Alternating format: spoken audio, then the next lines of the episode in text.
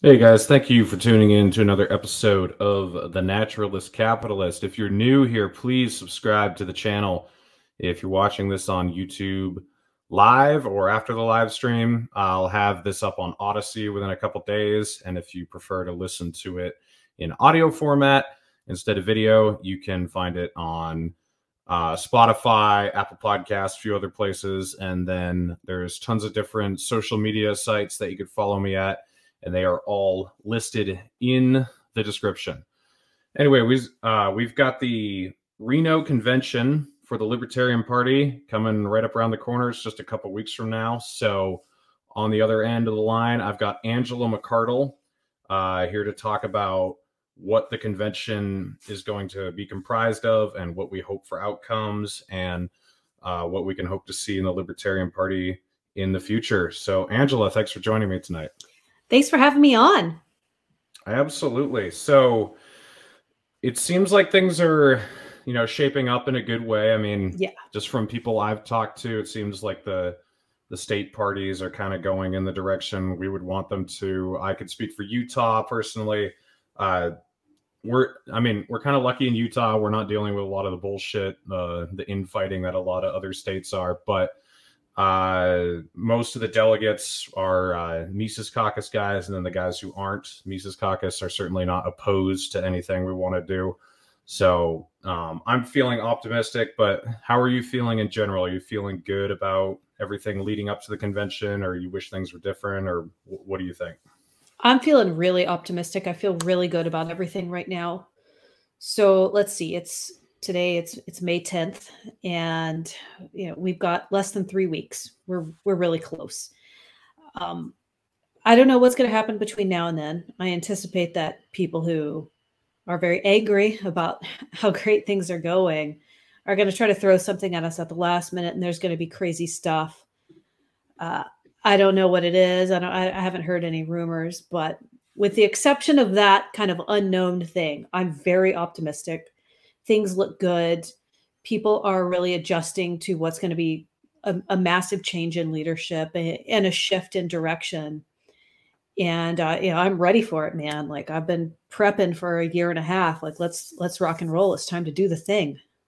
Yeah, absolutely. So, what positions are up for election in uh, during the convention for people who don't know? Like, what what's going on? What type okay. of leadership roles are changing? So literally every position is up for election this year.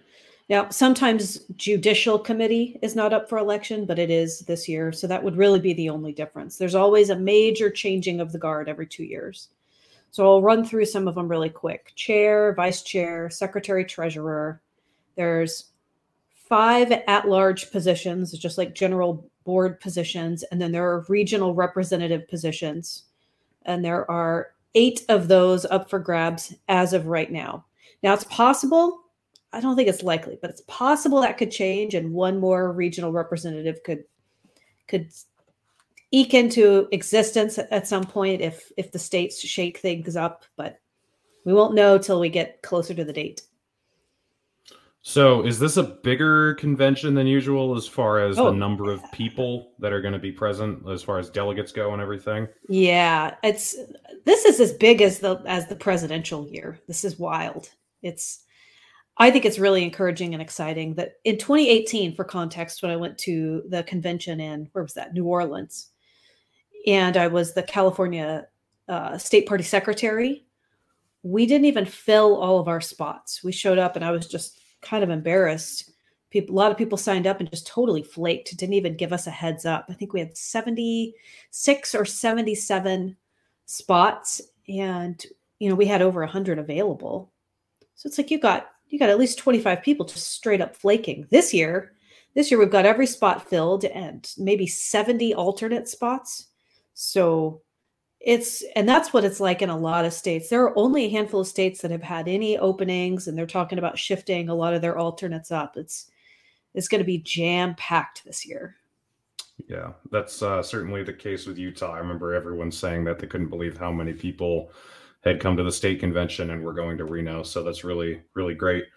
Um so what are we hoping to see in reno as far as a restructure goes? I mean what I mean, just for anyone who doesn't really understand the power struggle that's been going on in the Libertarian Party uh, for the last few years, uh, what is it that the Mises Caucus and you really want to change about the way the party's being run and the way the messaging has been done? What what are we hoping? Um, what are we hoping to be able to do after Reno if everything goes in the direction we want? Man, I my list is so long. So the obvious things that everybody's already familiar with is you're going to see a major change in messaging coming from the National Party. And a lot of that focus is on Twitter, but I got to tell you, it's a lot more than Twitter, right? You go to lp.org, scroll down, see the press releases and the news articles, little blog things that we put up. A lot of them are really underwhelming.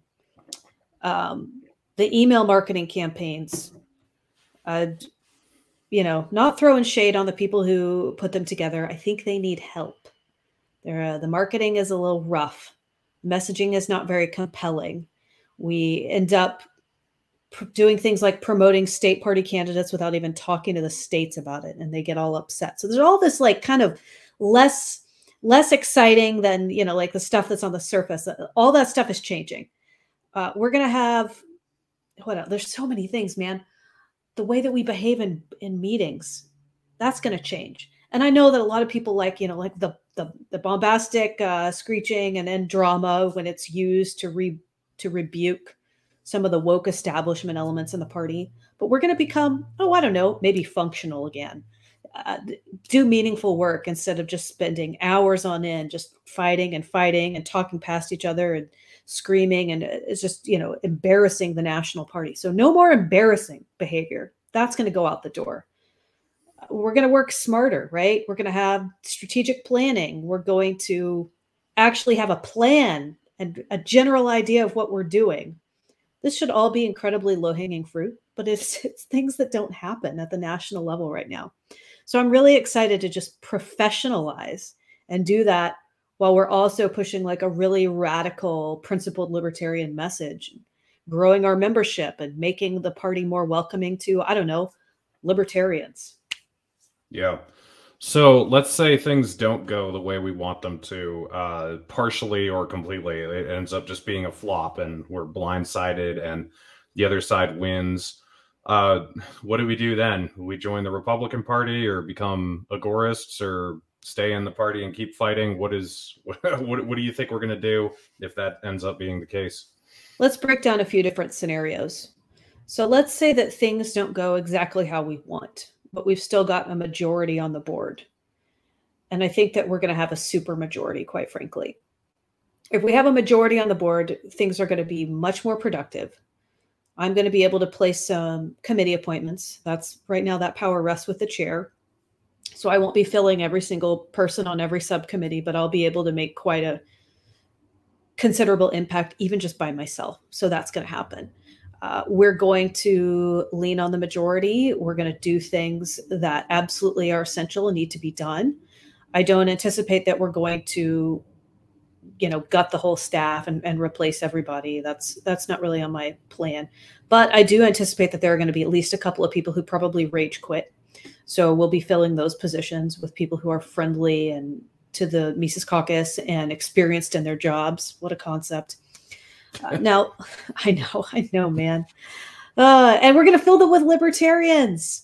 What a what another crazy concept. We're not going to go picking off and begging from, you know, failed Democratic operatives. That's not happening. No. So that would be how we would handle it if you get a Mises majority, but not a super majority. I really, uh, I mean, I'll, I'll level with you. I don't think that it's possible for us to get less than a majority. I don't want to give a, an aggressive, detailed breakdown of our delegate count because that would be a poor strategic move. You know, Sun Tzu, mm-hmm. you know, don't telegraph your moves to your uh, opposition, but we have a majority. We have a majority of the delegates.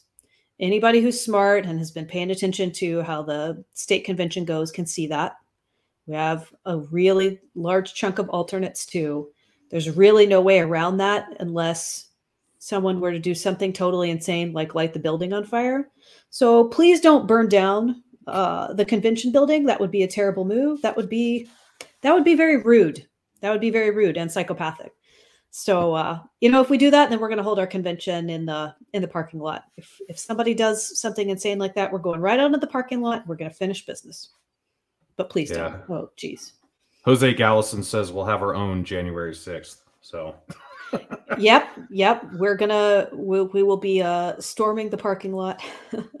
uh, so the system is down. Uh, that's Dan Smotz. He says, "Do you vow to give Michael Malice the keys to LP Twitter?" I'm holding my candidates accountable. Okay. So I can't vow it yet because he's got to be 100% on board with it.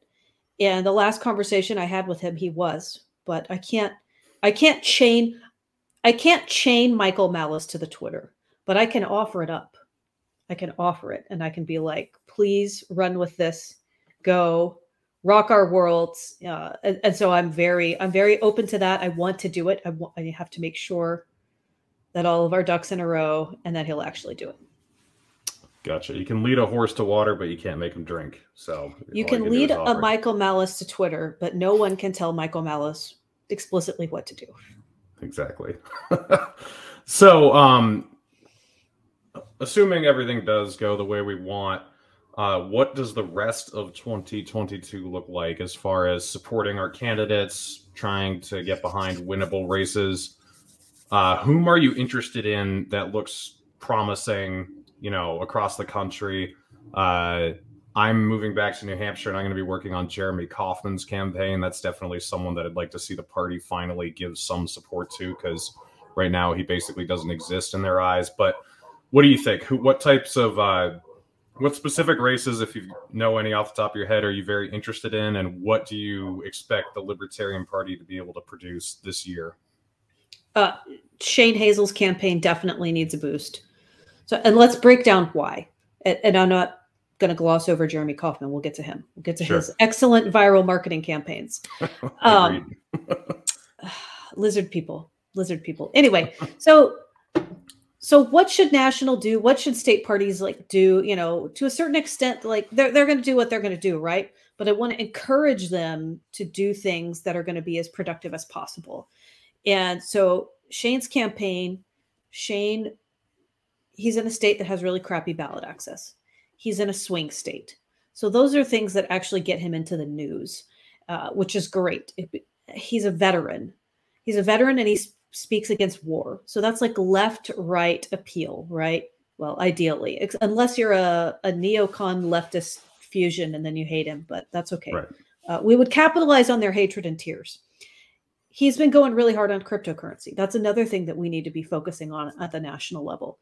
So those are the sort of campaigns we need to elevate. Oh, and you know, we're kind of dealing with this like war thing going on right now in the Ukraine. So yet again, like a very hot button sensitive timely issue. And I think Harrison Kemp is running for governor in Maine. Yes. And he has done a really good job on advancing defend the guard legislation. So that's kind of related too.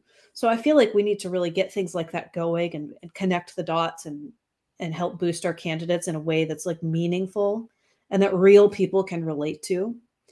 So I can't think of anyone off the top of my head, but if we get someone who's speaking out really aggressively about inflation and they're managing to like really push it at the local level and get some news clips, that would be great. We really need to talk about that. It's people are having trouble buying groceries. They're broke. It sucks. Putting gas in my car in Southern California, it's over $6 a gallon. This is awful. These are the things we need to talk about at the national level.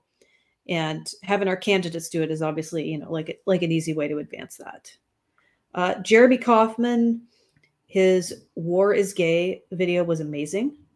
That we we could sneak that in when we're talking about war. I know people don't like four or five of his awful, scary tweets.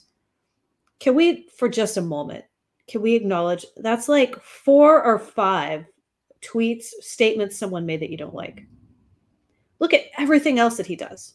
Mm-hmm. It was mm-hmm. pretty incredible. So maybe we can kind of like check ourselves, dial back our emotions, and acknowledge that he's doing some really incredible work. His lizard person video that just really that was amazing we need to be every time that Joe Biden looks like a, a demon possessed reptilian alien, which is like three quarters of his interviews. Like we just need to be Yeah. hitting hitting with that. Hit with that. We need to weaponize Jeremy Kaufman. I know people are, oh my gosh, Jeremy. Yeah, but well, then fine. Treat him like a tactical nuke and throw him whenever you need to. Yeah, yeah, hundred percent. Um, you know, I I think um the the biggest tragedy of the Libertarian Party recently, as as long as I've been watching it, has been the unwillingness to weaponize talent, like you're describing here. I mean, you know, I voted for Jo and uh, Spike, and I really did like Spike a lot. I I, I love Spike, uh, and Jo is just I don't know, like she's whatever, but.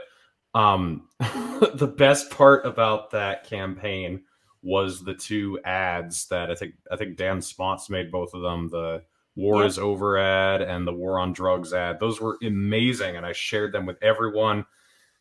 And the fact that they didn't just exploit the hell out of that skill and use that as much as they could was just infuriating to me. It was like, why are we not dropping ads like this all the time?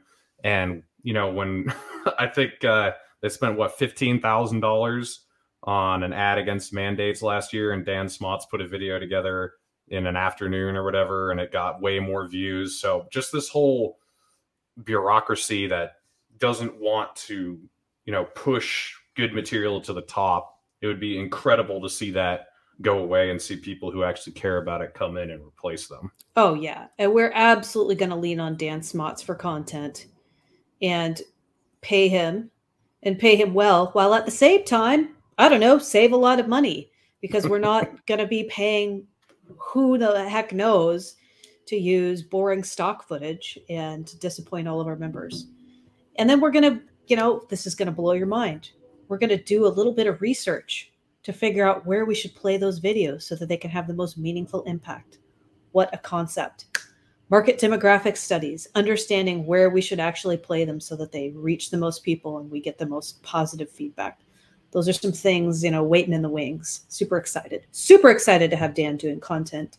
There are a couple other people who also create really good content. So we're going to be rotating them into, um, yeah, we have so many really good messengers in the party. There's no reason to not utilize them.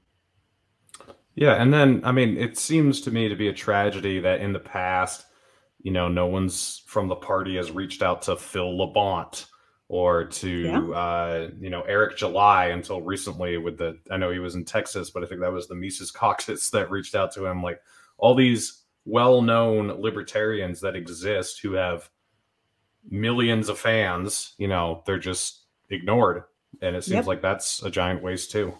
It's a giant waste. I mean, the least we can do, the least we can do is get some graphic quotes from these guys. Culture is just like it's so important. And I feel like one of the main failures of the Libertarian Party, old guard, whatever you want to call it, establishment, is that they just totally reject cultural influence. It's like they they see libertarians who are making a meaningful impact in the world and they're like, no, no, let's not do that let's go talk to these people who don't like us and they hate us let's try to let's try to appeal to them by adopting their their rhetoric and their talking points that that behavior is going to be gone we're not going to see any more of that Yeah. So if we see the Republicans or the Democrats occasionally doing something good, um, are we going to try to encourage them in that direction? So if there's a, so I'll, I'll use Marjorie Taylor Greene as an example. Like she's been, I mean, she sucks on some stuff. Don't get me wrong, but she's been really, really great on a lot of really important issues uh, right now. So it seems to me that when libertarians never point at someone and say, hey, that's good that that person is doing this. Like I remember in 2020 with Tulsi Gabbard, it was really hard to get libertarians to even admit that she was saying anything good.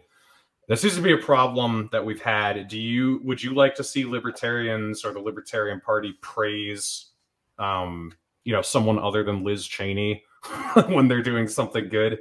Uh, and you know, try to encourage the people that are either liberal or conservative to at least be as good as their good liberal or conservative politicians are within their parties. yeah you you, you have to when someone does a good job you tell them good job it, it, when lp national sends out a good tweet i'm like like retweet good job Yeah. please do that and when someone does an absolute garbage like when they just put out trash you have to tell them you know marjorie taylor greene being anti-war awesome Let's tell her that's awesome. Let's remind her that if she says something about Taiwan or defending, you know, like, yeah, right. you know, yeah, be consistent. Be remind them to be consistent. When she says stupid things about the drug war, you know, be like, no, but we also don't need to like jump on people when they make mistakes and literally crucify them. Now, if we're talking about Mitch McConnell or Liz Cheney, please crucify them on social media. Yeah. But but people who are getting it right more often than not, we need to try to encourage that behavior. Definitely. Yeah. So, I mean, some people um have just gotten sick of the Libertarian Party over the last couple years. Like they they they want they they believed in it in the beginning, and then you know things just got so bad that they decided, okay, I can't really do this anymore. I mean, I, I I've got friends who after the 2020 election were really interested in the Libertarian Party, but then they just see the incessant infighting and squabbles over really really stupid stuff, and they're just like, you know what, I just can't do this. Like I just I just can't keep up with it anymore. Um, what would you do to try to unify the party? Like, uh, I mean, I know we're hoping that the uh, you know the, the takeover is basically complete in Reno, but it's I mean there are going to be people who disagree, and they're all even if all the Mises Caucus positions get filled, there's still going to be people within the Mises Caucus that disagree on all sorts of stuff. So, as chair, what are you going to try to do to give the Libertarian Party some sort of cohesion so that we're attractive to people, not just based on what we're saying, but you know that we don't seem like we hate each other all the time yeah. or that we're enemies because we disagree on intellectual property laws or something stupid like that. So one of the first things is encourage a mass exodus of everyone from any Libertarian Party national Facebook group. Mass exodus. You don't have to leave the party, but you should leave all those toxic Facebook groups. I'll be making an example after Reno. Leave, leave, leave. Turn off notifications. Block the group, whatever it is. Uh, when people just sit online and argue with each other, that's not a great way to spend your time. It's really not. Um, you're not fighting the state.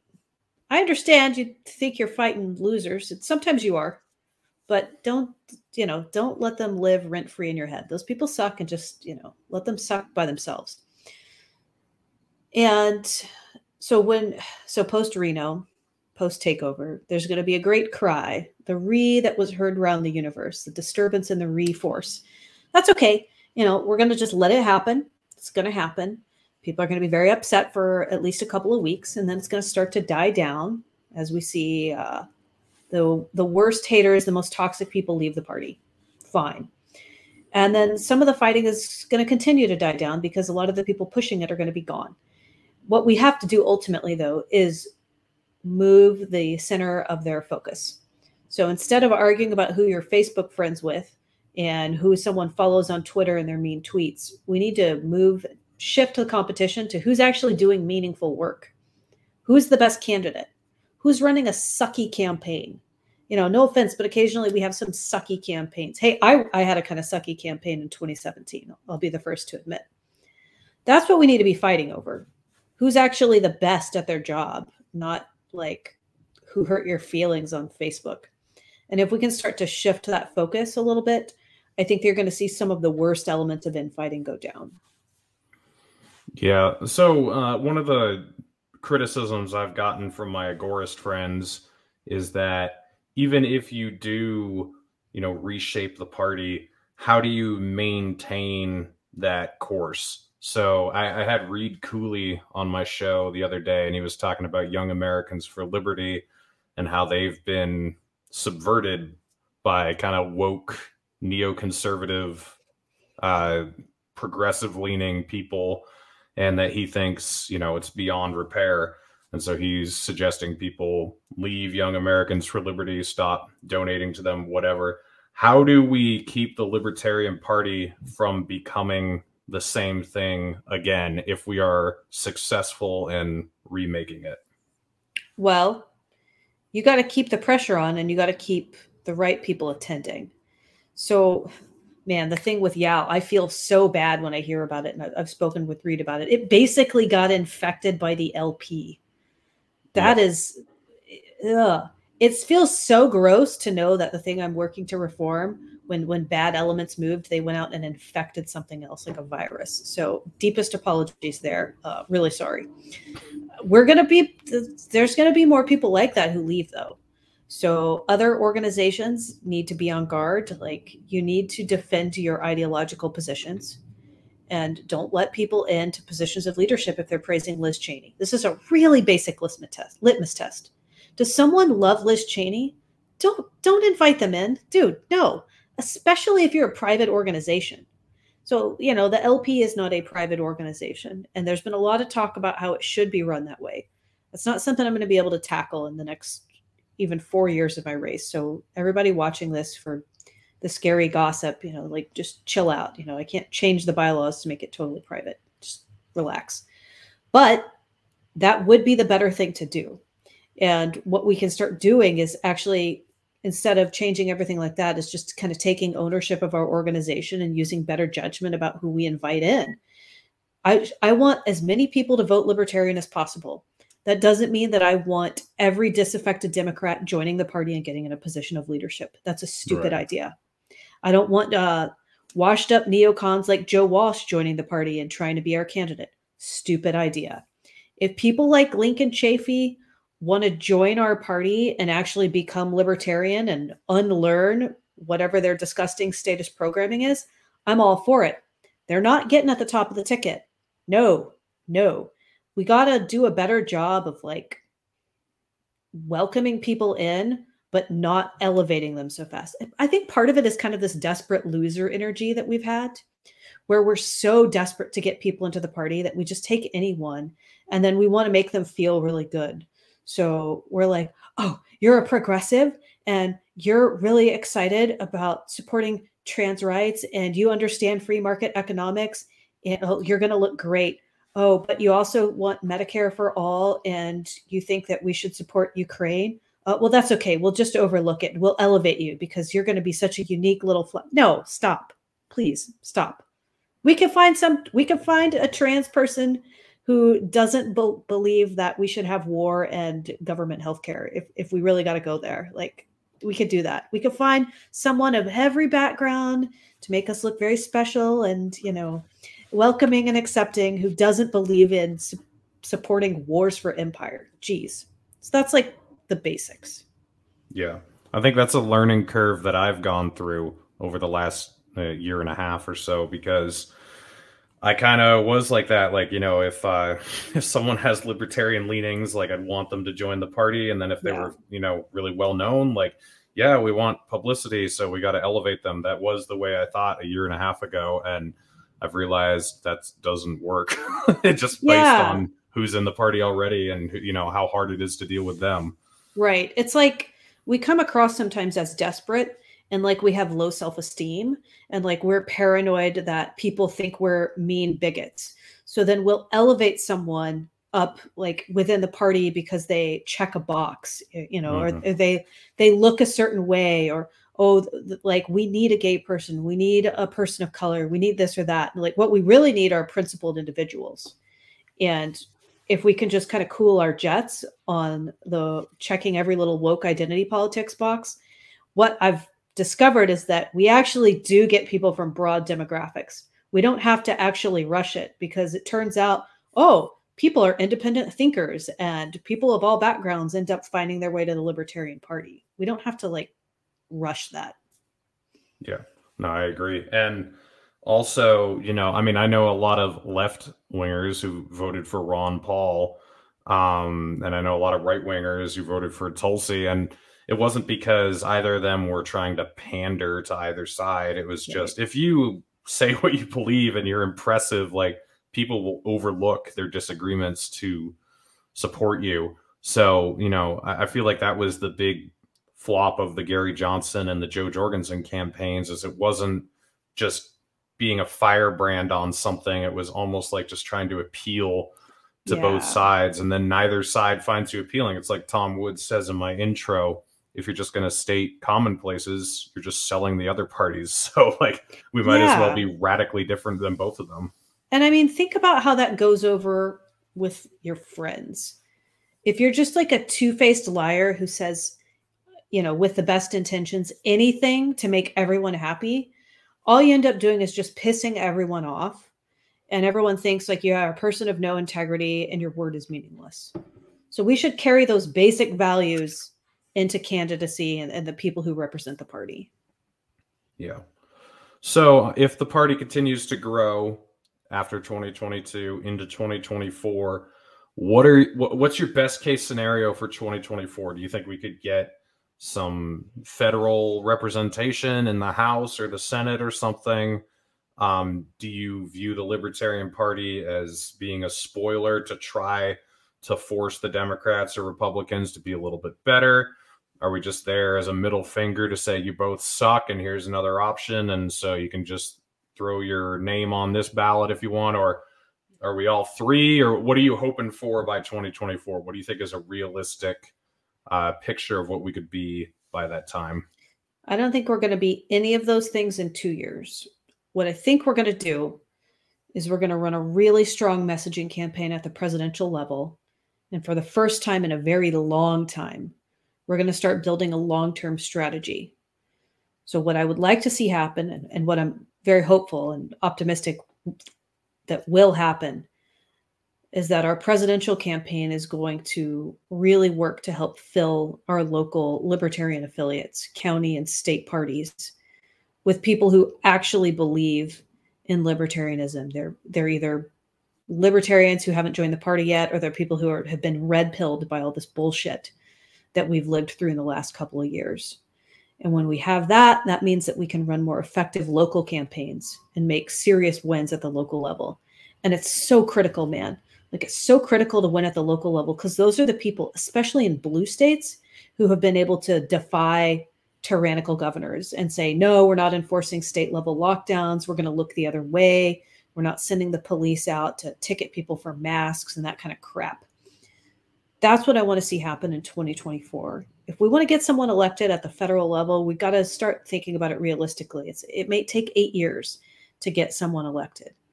We need to do local, and then you need to do state level, you know, state assembly. And honestly, you got to look at it carefully. We need people to like dig into the data. It's something I'm doing in California. What races are winnable? Everybody wants to run a vanity campaign, and, and that's fine. And you have to do it sometimes in certain states that are struggling with ballot access but for those of us who've already got ballot access secured, like let's start focusing on more meaningful campaigns so that we can actually win those state level campaigns in the future. Yeah. So, um, how long do you uh, want to do this for? Is the chair just two? Is it reelected every two years? Is yeah. that how it works? Or how long do you plan on doing it for? Uh, are you just going to reassess at the end of each two year period, or what do you think? So I'm open to two terms. Um, I'm of I'm of two different minds about three terms, and and I'm not inclined to do it. But let me explain why. I think that once you have run something for more than four years, you start to really take ownership of it, and sometimes that can be unhealthy. And I think that's why we saw Nick Sarwark become so unhinged in his last term. You know, like there's all kinds of issues with with his ideology and politics, but I think that it's just unhealthy to run an organization for that long, especially when it's a volunteer role. If it's paid, it's different. Um, I would be open to staying on as an at large member, possibly, and helping to fill committee positions or, do something so that we have like an easy changing of the guard. But I really want to, if I do a second term, and I, I probably will, if I do a second term, I want to be mentoring the person who's going to take over for me because I think that's really important. And we got to start changing the culture, right? Like I know we're going to do elections, people get elected, but I think that we need to start looking at this as more well, we need to treat it more like a private organization. I know that triggers a lot of people, but you know, come to terms with it. We want to be successful, we need to treat it more like we really own it because that's how you get long-term plans enacted is when people who are in positions of leadership are on the same page and they're committed so that's that's kind of how i feel about that yeah so what do you think about the free state project and organizations like that can the libertarian party uh, work with those types of organizations in the future more than it already does um, i would name another organization but just nothing's coming to the mind if you have any go yeah. Uh, feel free to name them. But I mean, absolutely, we need to work with the Free State Project and what are some other ones? How about some of the smaller uh, gun advocacy, gun rights groups? Not the NRA, but I think there's something called the Cardinal Group in West Virginia. Some of the state level gun owners of America groups are really great. We need to be friendly to those groups. We definitely need to be. Um, Students for Liberty and YAL, I, I know they seem kind of like lost causes, but but I don't think that we necessarily need to abandon them. I think we need to get ourselves into a position where we're secure enough to be a good influence. Same with Cato, even. I won't even I won't even write Cato off permanently. We'll we'll take over all the things, right? I like it. Just do exactly what our enemies did to it and take it over exactly. from the inside out. Exactly. Um, so yeah, I just want to pick your brain on a couple things just so people know who they're voting for. Um, what is your view on the current crisis in Ukraine? How did we get here and what should we do going forward as oh, my country? Goodness. Okay, so I think we need to probably at the national level have a big campaign about uh, how evil NATO is. That would be fantastic. I think that our involvement with NATO has and all of the stuff that happened in 2014 with Ukraine that led to where we're at now. None of this stuff was highlighted very well in the news. I mean, I guess not literally none. Everybody knew that something happened in Ukraine with some sort of coup in 2014. I feel like that's about all people know, though. And then something happened with Hunter Biden while Trump was president. And then that was a mm-hmm. thing, right? we should probably talk about that sort of stuff more and we should frame it in the context of how it actually impacts i don't want to use the word geopolitical but you know politics in the world i think that's really important let's see what else did you ask how should we address it well what should our message to our country be what should the united states do going forward as far as the conflict goes but we need to stay out of it. And we really need to distance ourselves from NATO. And we need to pressure them to just do everything as possible. And I think we really need to shame Joe Biden and Hunter Biden for all of their involvement in this mess. What's really disappointing is how the National Libertarian Party shies away from anything that the Republicans talk about because we're just terrified of being associated with them. And we got to get over that. Mm-hmm. We got to get over that. Like, it's it's a great opportunity when some politician does something reprehensible and corrupt and questionable regarding a foreign government money you know paying them taking payments from them. Yeah i really hate nato a lot. We got to talk about nato. I think yeah. that will that will make a big impact. Uh, we need to talk about how selling weapons is a terrible thing to do. Uh, i don't want to sell weapons to ukraine. That's not good. I don't think that that's healthy. We need to talk about how putting sanctions and embargoes on Russia are not a good that's not a good strategy either. And all of the ugly conflicts that we have across the world and how it how things that have happened how they further alienated Russia and pushed them into the arms of other countries that hate us. That's that's an uncomfortable topic that we need to explore. I think what we really need is we need someone like so Dave Benner comes to mind. I, he's more like historical. He's running for region rep, uh, an LNC position. But he's really good at explaining history. He's from we, Tennessee, right? Dave Benner. Yeah. Yep. We need someone who's good at explaining these things in a way that's not boring. And we need to get that message out there because it's not always, you can't capture it all in a meme. You can't capture it all in a tweet. We need people who are really skilled messengers who understand international conflicts to get out there and really break it down and, and do it in a way that, you know, hopefully it'll go viral. Yeah.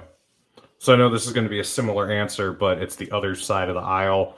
What should we do if China invades Taiwan? What should the United States response be? Oh man, it's really sucky. Well, we can acknowledge that it sucks, but do we want to go to war with China? I think that's the first question you need to ask yourself. Because I don't want to go to war with China.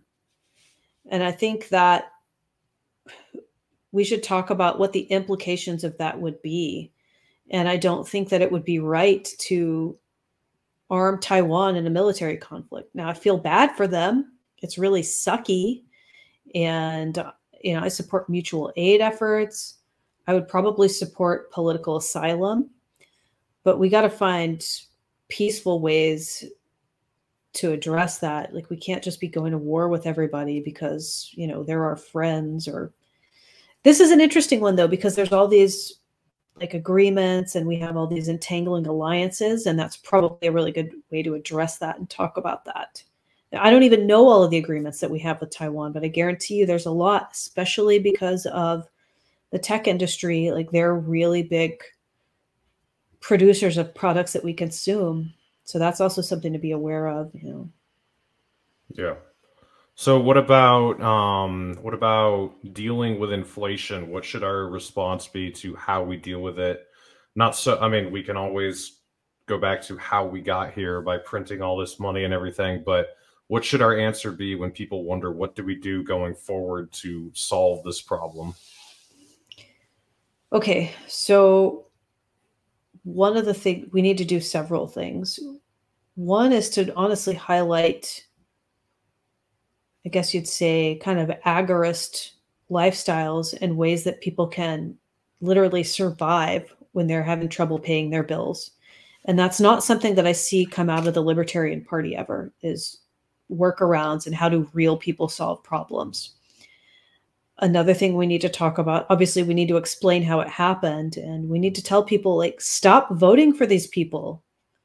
So and it was republicans too yeah and i don't usually i hate on democrats more than republicans but for crying out loud like all but what three of them? It might have only been two. Yeah. three of them? Rand paul wasn't there. Justin amash abstained. Thomas massie voted no but I think all the rest of the Republican Freedom Caucus just folded like a lawn chair. They all voted for this. It's just gross. Mm-hmm. It's gross behavior.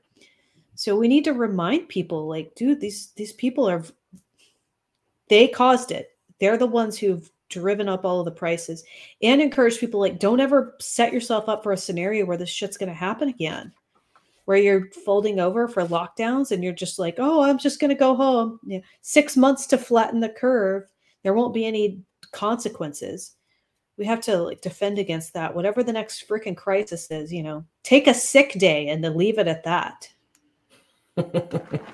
yeah. Uh, what about um, you know Biden has continued his war on drugs, not quite as vociferously as he did in the past, but he's been banning menthols, stuff like that. Yep. Uh, what should our messaging be about drugs? I know. Uh, so I thought they did this two years ago. I thought Oregon legalized all drugs two years ago, but I'm hearing it actually just went into effect like a couple months ago or something.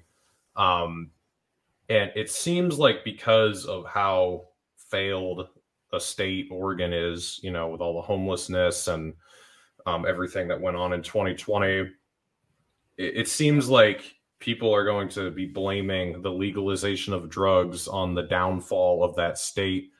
How do we respond to that? Um, how do we? Because I, I had a friend call me and ask me this actually a couple weeks ago. I had to try to explain to him why Oregon is falling apart because of its culture and right. because of a whole bunch of different things. But how should we respond when people ask us really legalize all drugs? Is that what we should really do? Isn't that kind of rash? What would what should the response be?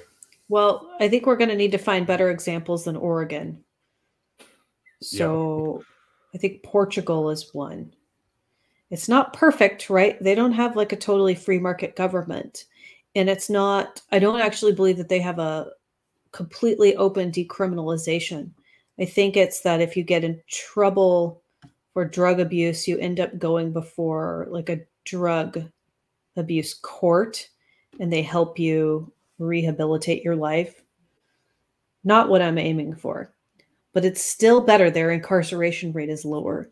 So I think we need to point out where we can where incarceration rates and poverty and crime have been reduced as a result of decriminalization. A great example would be Colorado. In California to a certain extent, obviously not in LA, where we have an awful progressive DA who basically says that property theft is not a big deal, neither is violent crime. Mm-hmm. But we got to tell the stories of places where it's successful. And we also got to tell the story of like why is Oregon a disaster? Why what happened in Portland? What happened with all the riots? That, that their government was just like, yeah, it's okay. We'll let it happen. It's gross. It's disgusting behavior. A lot of that though, it's it's a cultural change. So to a certain extent we can help that and we do need to help shift the culture. But we also probably need to elevate people who are doing a better job of it than we are. Yeah, for sure. Because you, you can't you can't vote your way into morality, even if it's decriminalizing drugs. Like people have to care. They have to give a shit about their own life. Yeah, how do we tell them that as a party? Because that's kind of tough. You know, I as an yeah. individual can certainly tell people, um, you know, this is what gives me uh, self sufficiency. This is what makes me feel valuable. Uh, you know, it can be religion, it can be family, it can be community, it can be whatever it is. But would it just be that approach, just telling each individual in the party, you know, take care of yourself and then be an extension of yourself by being an example to other people as to how to be better or how, how do we tackle that as a party? Because that's kind of tough because the party yeah. represents thin libertarianism not really a you know i mean there there are cultural aspects to liberty but when it comes to like actual specifics like religion or family or whatever um how, how do we tackle that problem? We got to combat nihilism. And i think one of the ways that we do that is by emphasizing personal responsibility and that is something that I don't see talked about very much from the National Party and not from maybe not from state parties either. You know, no offense, state parties. I think that partly it's because we're so focused right now on fighting back against the state and we've been robbed of our natural rights. And so we're always pushing back against that. So we have very good reason to focus on that. But I think we would really bring it into balance by talking about personal responsibility and elevating that because it shows a couple of things, right? Like we're not insane. We're not like when people think of anarchists, they think of what? Antifa throwing a trash can through a Starbucks window. That's not us. When we say we don't want government, we don't mean that we have contempt for every aspect of society and we want to burn everything to the ground. We just believe that we're empowered to make our own decisions and that we literally know what's best for our lives. But we got to be an example for that and and i think that would probably go a long way because i feel that culturally like we live in a time where people are desperate for meaning in their lives and they're searching for it. And that's why so many people idolize so many of these gross politicians. We've got to remind people like they've got to go out and find meaning in their lives if they want to be fulfilled. And if they want to fix all of the cultural problems that are happening right now in the united states Absolutely. All right. Well, we'll wrap it up now. Um, the convention, yeah, it's like two, two and a half weeks away. Um, what would you recommend people sign up for, by the way? And I'm asking this myself too. I'm looking yeah. at all the options. I know Ron Paul's going to be there. Uh, Tom Woods is going to be there. I think he's doing a breakfast, and Scott Horton's doing stuff. And so, the, what what what would you recommend people sign up for, other than just going there and voting? Got uh, it. What, what fun things are on the horizon? So, if you're a delegate, you don't technically have to sign up because you're a delegate. You're in. You can go to business. If you want to help the national party out financially, which I am inheriting as the next chair so please help me out so that we're not in a financial crisis. I'd say at least sign up for the basic package. That gets you into trainings on Thursday. Some of them are fantastic, some of them are not. If you want to get, if there's one class you want to take on Thursday and you want to know a little bit about, you want to learn more about libertarians and some of the information we got from the Jo Jorgensen campaign, and and you want to know, you want to know the dirt and you want to have the curtain pulled back, go to Dave Schrader's trainings because the the data that he did, it's going to make a lot of people clutch their pearls. So fill those fill those trainings up. Those are going to be really good. Um, Tom Woods breakfast is Friday morning. I think it's seventy five dollars for the a la carte option. If you purchase one of the larger packages that includes all the speakers, then you get that. Uh, I believe Scott Horton is speaking for lunch, and I think that's also on Friday. It's probably also a $75 a la carte option. So weigh your costs, right? The basic package is like 200 bucks. And then if you want to do both of those talks, that's adding 150. So go see what is actually included so that you're spending your money in the wisest way possible. The Friday night event with Ron Paul is hosted by the Mises Caucus and it's free. And we can fit several hundred people in that room. I recommend you get there early, but I'm pretty sure there's going to be enough room for everyone. Dave Smith is doing comedy, two shows Thursday night. And I believe at least one of them, maybe the earlier show, is not sold out yet. So look for tickets for that. There is a gala event Saturday night. I have not decided whether or not I am going yet. That is just a traditional fundraising event. I'm on the fence, right? Because I'm, well, I'm going to be exhausted. So I might yeah. want to rest. But as the next chair, it would probably be good for me to show up to that so I haven't decided how I'm gonna how I'm gonna do that yet. Um, and then Sunday night we're having a wrap party with the Mises Caucus again. So that's that's free for everyone to attend. Awesome. Well, I know you already know this, but just in case anyone watching has any misgivings, I 100% endorse you for chair. You have my vote. I will be there in Reno to vote for you. And if you are a delegate and you signed up or whatever, like make sure you get to Reno. Uh, make sure you do it. Like yes. I know it might be tough and you might need help or whatever, but just reach out to people in your state party. If you're in Utah, reach out to me, or if you're nearby or whatever, uh, reach out to anyone, and we'll try to all help you get there. And this is really important. And uh, I, I don't know. I, am hoping things go well. I think they will too, but I think it's good yeah. to be uh, you know, cautious and careful. And we know the other side has dirty tricks that they've played over, especially the last year. But I think we'll emerge victorious. But we got to all show up and be there. It's like Nick Sarwark said: the party is made of the people who show up. So let's That's right. show up. That's right. show up. Be prepared for a fight. Try to compose yourself and maintain as much, you know, like grace and be the better person but show up ready for a fight.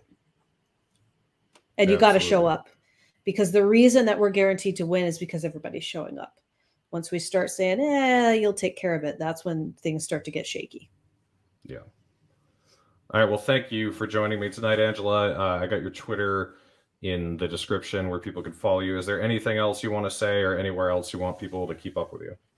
Um, you can follow me at angelamcardle.com if you want any more exciting updates before Reno, I have a Patreon that I also have a lot of supporters on that I use to basically chair the party full time. So I'm almost reached my goal. That's patreon.com forward slash Angela McArdle. All right. Thanks, Angela. I will see you in a couple weeks and I will vote for you when I'm there. Thank you. Looking forward to it. All right.